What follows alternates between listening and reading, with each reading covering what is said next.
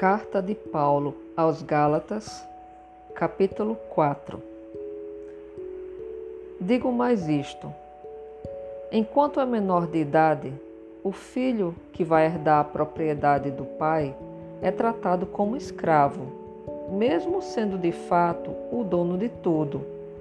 Enquanto é menor, há pessoas que tomam conta dele e cuidam dos seus negócios até o tempo marcado pelo Pai. Assim também, nós, antes de ficarmos adultos espiritualmente, fomos escravos dos poderes espirituais que dominam o mundo. Mas quando chegou o tempo certo, Deus enviou seu próprio Filho, que veio como filho de mãe humana e viveu debaixo da lei para libertar o que estavam debaixo da lei, a fim de que nós pudéssemos nos tornar filhos de Deus.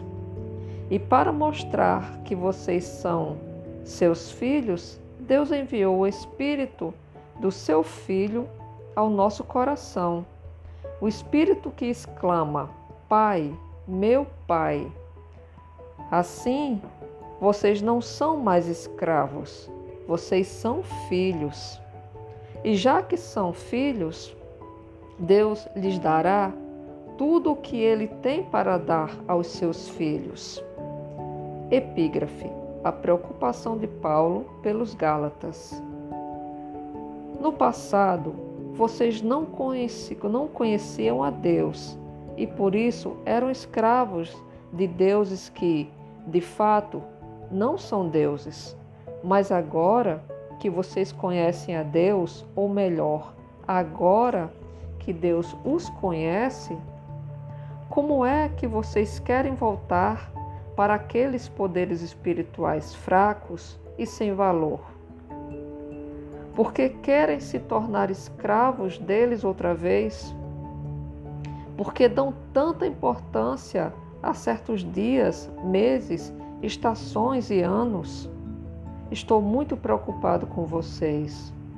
Será que todo o trabalho que tive com vocês não valeu nada? Meus irmãos, peço que sejam como eu. Afinal, eu sou como vocês e vocês não me ofenderam em nada. Lembram porque foi que lhes anunciei pela primeira vez o Evangelho? Foi porque eu estava doente mas vocês não me desprezaram, nem me rejeitaram, embora o meu estado de saúde fosse uma dura prova para vocês. Pelo contrário, vocês me receberam como se eu fosse um anjo de Deus, ou mesmo como se eu fosse Cristo Jesus. E como vocês estavam felizes. Eu posso afirmar que, se pudessem, vocês teriam arrancado os seus próprios olhos para me dar. O que foi que aconteceu? Será que agora, por ter dito a verdade, eu me tornei inimigo de vocês? Esses homens mostram grande interesse por vocês, mas a intenção deles não é boa. O que eles querem é, é separar vocês de mim para que vocês sintam por eles o mesmo interesse que eles sentem por vocês. É bom vocês terem um interesse sincero, sempre, e não somente quando estou com vocês. Meus queridos filhos, eu estou sofrendo por vocês, como uma mulher que tem dores de parto, e continuarei sofrendo até que Cristo esteja vivendo em vocês. Como eu gostaria de estar aí agora para poder falar com vocês de modo diferente. Estou muito preocupado com vocês. Epígrafe Agar e Sara. Vocês que querem estar debaixo da lei, me digam uma coisa. Vocês não estão ouvindo o que a lei, o que a lei diz? Ela diz que Abraão teve dois filhos, um de uma escrava, Agar, e outro de uma mulher livre, Sara. O filho da escrava foi gerado como todas as crianças são geradas.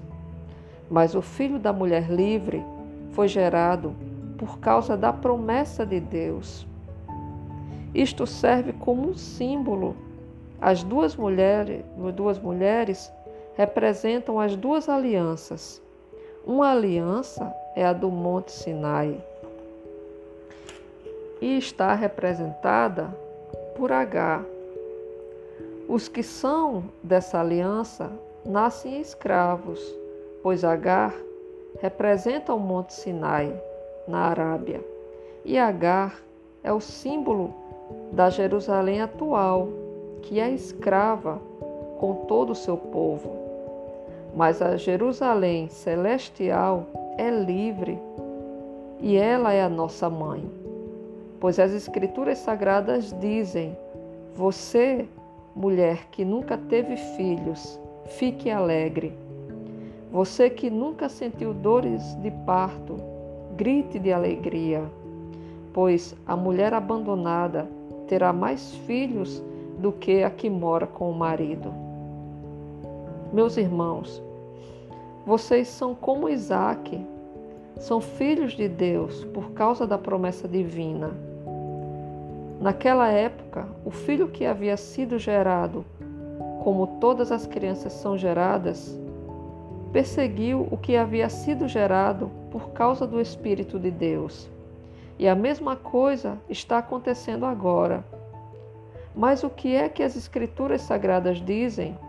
Elas dizem: mande embora a escrava e o filho dela, pois o filho da escrava não herdará a propriedade do pai, junto com o filho da mulher livre. Portanto, meus irmãos, nós não somos filhos de uma escrava, mas de uma mulher livre.